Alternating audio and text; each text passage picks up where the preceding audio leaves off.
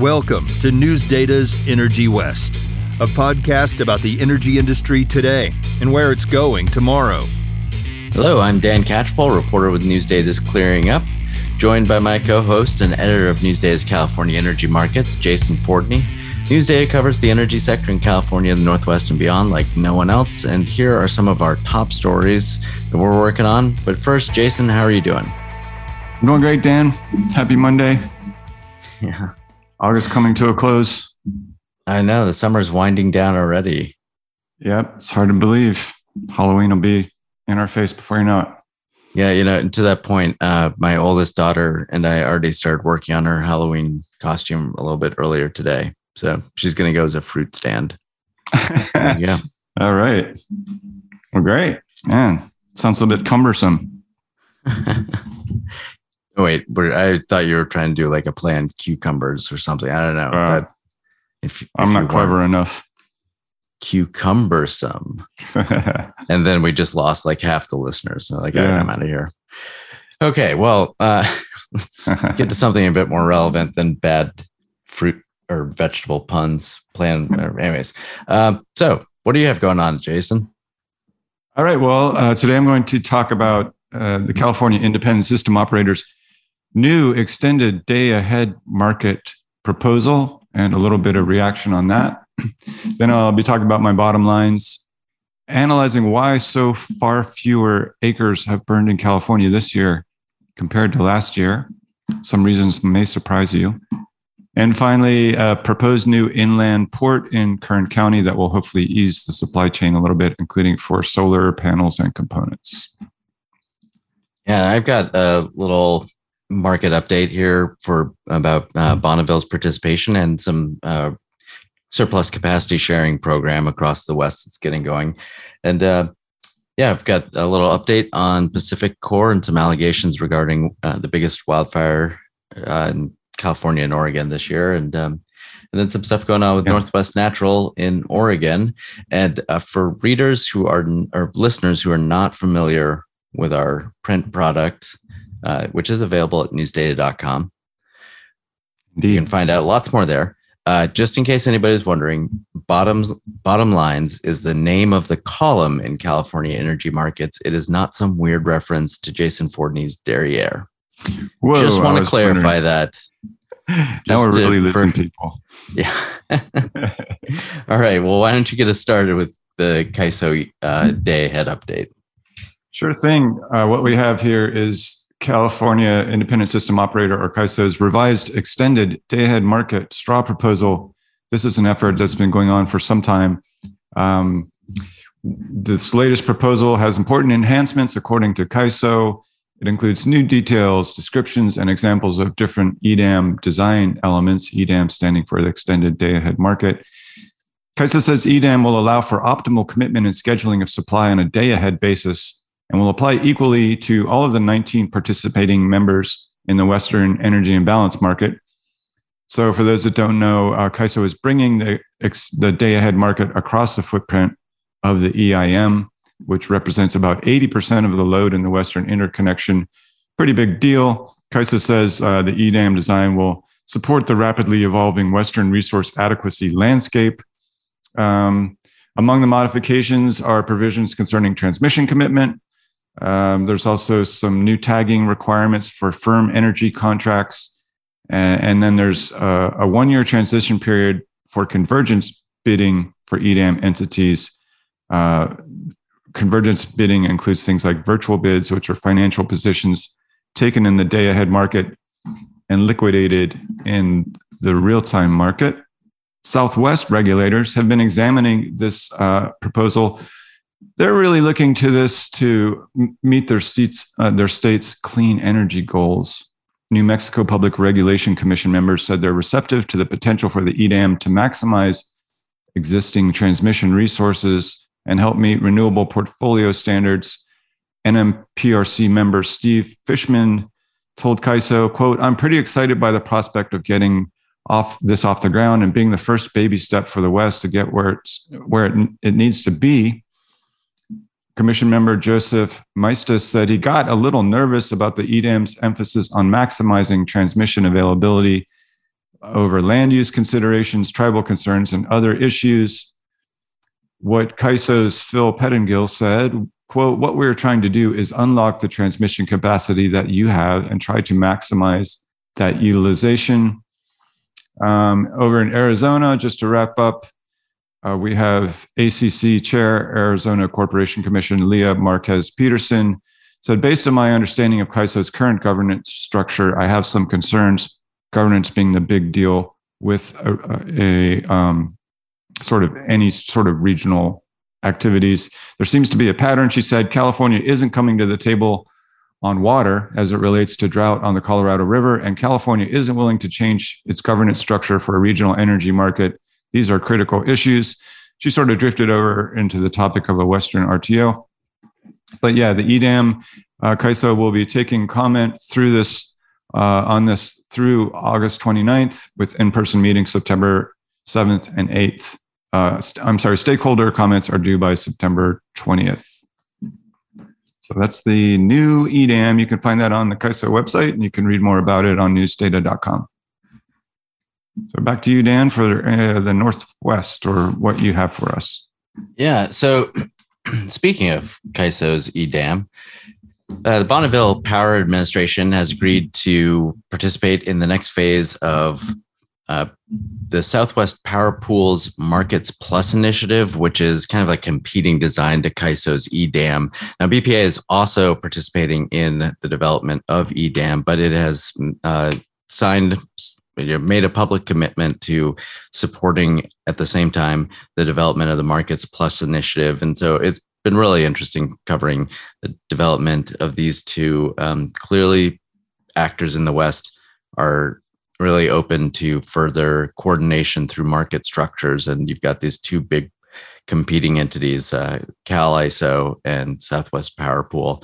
So that's good news for well for both, I suppose. That Bonneville's um, all on board for for uh, further market coordination. Uh, and another step forward for markets, uh, members of the Western Power Pool's new surplus capacity sharing program approved a tariff last Thursday formalizing the program's structure and how it operates. The tariff includes an independence governing structure and punitive charges if any participant doesn't meet the program's operational requirements, things like and uh, maintaining an adequate planning reserve margin. So the program is officially known as the Western Resource Adequacy Program, often shortened to WRAP. So the WRAP tariff goes to the power, next goes to power pools board of directors for review. And if they sign off on it, it'll be sent to FERC for final approval for implementation. Uh, the program's being rolled out in phases. The current timeline calls for the program to go live in a beta testing period in the summer of 2023 with full implementation in 2025. The purpose of the program is essentially to coordinate and streamline it basically better make better use out of any surplus capacity during times when the market is tight uh, to make it less likely that any entity has to you know gets into a load shedding event where they just don't have enough capacity to meet demand so that's obviously becoming an increasing concern and this uh, has developed in the past few years as a as a method to hopefully decrease those uh, that vulnerability yeah i see um, the current timeline calls for going live next summer. Yes. Yeah. Uh, testing period 2023 in summer 2023. And full implementation in 2025. Yep. Okay. And there's they're they're already in some of the early kind of pre-implementation mm-hmm. stages, mm-hmm. but uh yeah, it's been you know figuring out some of the details of how the thing's going to work. Sure. Yeah, just uh, so much happening in the West on resource adequacy markets. It's a great time to be an energy reporter, and it's a great time to subscribe to News Data's that California energy markets. That is definitely true, and clearing up. Oh yeah, you can find That's out more about our fine products at newsdata.com. Excellent. All right. Well, uh, good coverage on that. Thank you. We had a really strong market coverage in our issue last week, and we'll continue. I wrote in my bottom lines about the acreage burned by wildfires in California so far this year is down dramatically from 2021, despite a similar number of incidents. Analyzing why this is the case can be a bit tricky, as I found. Well, we have about 198,000 acres of burned in wildfires this year in the Golden State. That's according to CAL FIRE. Last year at this time, 1.5 million acres. So 198,000 compared to 1.5 million. This year's tally is also far lower than the five year average for acres burned at this point in the year, which is about 724,000. Uh, the number of incidents this year is uh, 5,415 compared with 5,968 by this time last year. I talked to CAL FIRE spokesman Robert Foxworthy. He said, quote, we're looking better. I feel like we're in a really good spot compared with last year. He did note the ongoing drought and dryness of vegetation has created ideal conditions for fires, but wildfire response has improved. Wild firefighters catching more fires when they're still small. We're still getting the starts, but we seem to be catching them this year. Uh, there's also been a big increase vegetation management and inspections by utilities. I asked Robert about utility caused wildfires, whether they're on the downtick or uptick. He said it's too soon to say. PG&E did say they've mitigated fire risk in about 90% of their territory. So some good news. You know, it's great. I, I yeah. live here in wildfire country. Um, there hasn't been a lot of smoke, not a lot of fires, but one mm. reason when you look at this acreage, um, last year we had two fires that burned uh, almost a million acres. That was Caldor and the Dixie Fire. So that's what really pushed up the numbers last year. But all in all, some good news on the wildfire front here in, in California. And Jason, in, in uh, talking to um, Robert Foxworthy from Cal Fire, did you get any yeah. sense as to whether uh, how much this is due to sort of like a, a, a change in trend because of know, changes in practices or what have you, versus just it was a wetter year? was it just condition conditional or do you think these are improvements that can be su- sustained? I think um, the response has improved. I also talked to robert lewin who's with resolute associates former fire captain very experienced. He said uh, there's been really aggressive firefighting with deployment of large firefighting resources occurring on even more remote lands what happened last year was a lot of competition for resources because we had big fires going on at the same yeah. time and that dixie fire particularly nasty, but seems to me a combination here: better response, um, less competition for resources, more wildfire mitigation, and you know maybe just a little bit of old-fashioned luck too. yeah. Well, some folks up in uh, Oregon were not so lucky. A group of homeowners who lost their homes in the McKinney fire say PacifiCorp's equipment caused the wildfire along the Oregon California border. The lawsuit alleges that the uh, ignition of the fire was foreseeable and PacifiCorp, quote, negligently, recklessly, and willfully, end quote, failed to properly maintain its equipment. Uh, that complaint was filed in Sacramento County Superior Court, and they're being represented by San Diego law firm Singleton Schreiber. The fire started July 29th in the Klamath National Forest, and so far it's the biggest wildfire of the season in California. It tragically has killed four people, and as of last week, Cal Fire reports that nearly 200 homes and other buildings have been destroyed. Uh, and last update from that I saw last week was that it was almost entirely contained, though. Yeah, I think it was 95% on Friday. Yeah, some, that sounds right. Yep. Uh, cause still under investigation. I guess um, I did find a notice that Pacific PacifiCorp filed with the California Public Utilities Commission said it was notified of the fire on July 29th and that the PacifiCorp distribution circuit in the area is the 5G40 out of the Scott Bar substation. But uh, we should stress that it's not been proven that PacifiCorp caused this fire. Yes, these are purely allegations. Yep. All right. Well, um, some tough news there. We'll see what happens with that. Finally, I have here from CEM a new inland port proposed in Kern County, which Kern County officials hope will ease choke supply chains, including for imported energy system components such as solar panels. Kern County Board of Supervisors August 9th proclamation supports a newly announced inland port that is also forecast to reduce greenhouse emissions from coastal ports. This is called the Mojave Inland Port. designed to alleviate supply chain pressures at ports of Los Angeles and Long Beach. Should also address air quality issues as goods offloaded at the coastal ports will now be transported via rail to the new hub rather than via truck. So good to see that. Some good news for Kern County. And uh, hopefully, yeah, we've obviously been hearing a lot about supply chain. This will take some time to be constructed, but will hopefully yeah. help.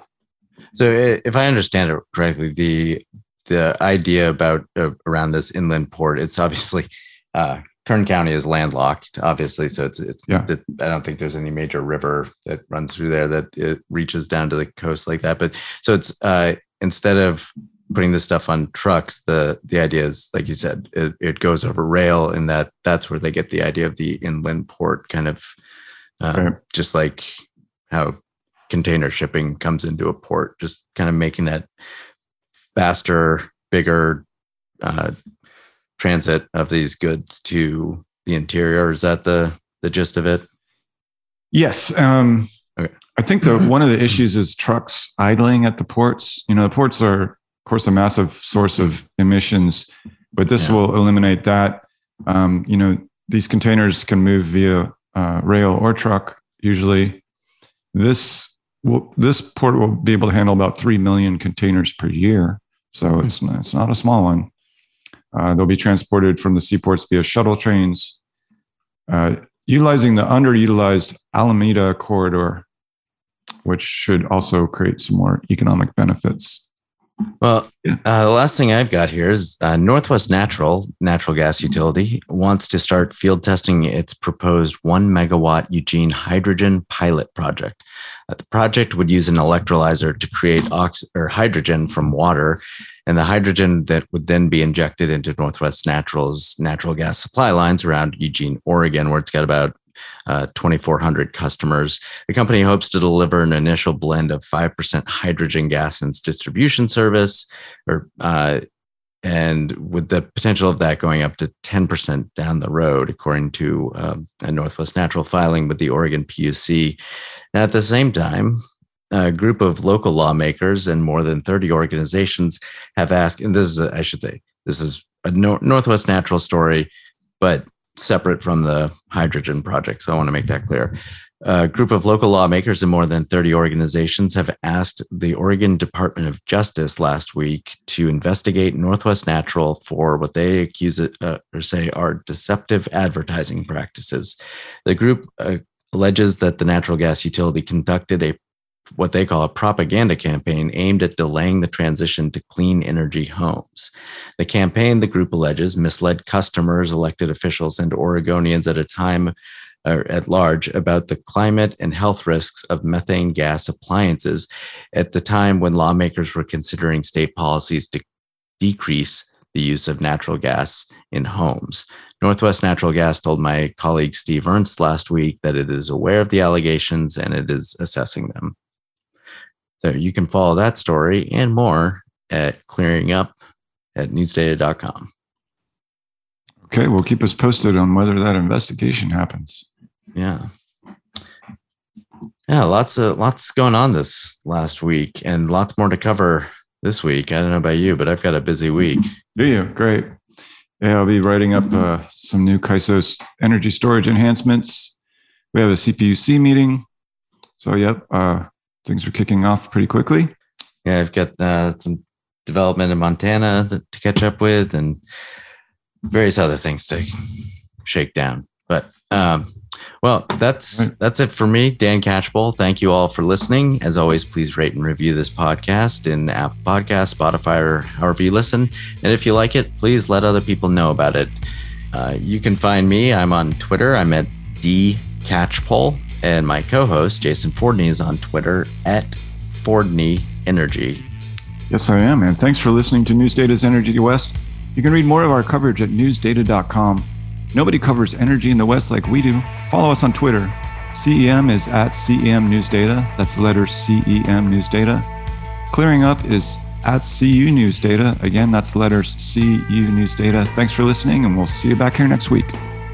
You've been listening to News Data's Energy West, a podcast about the energy industry today and where it's going tomorrow.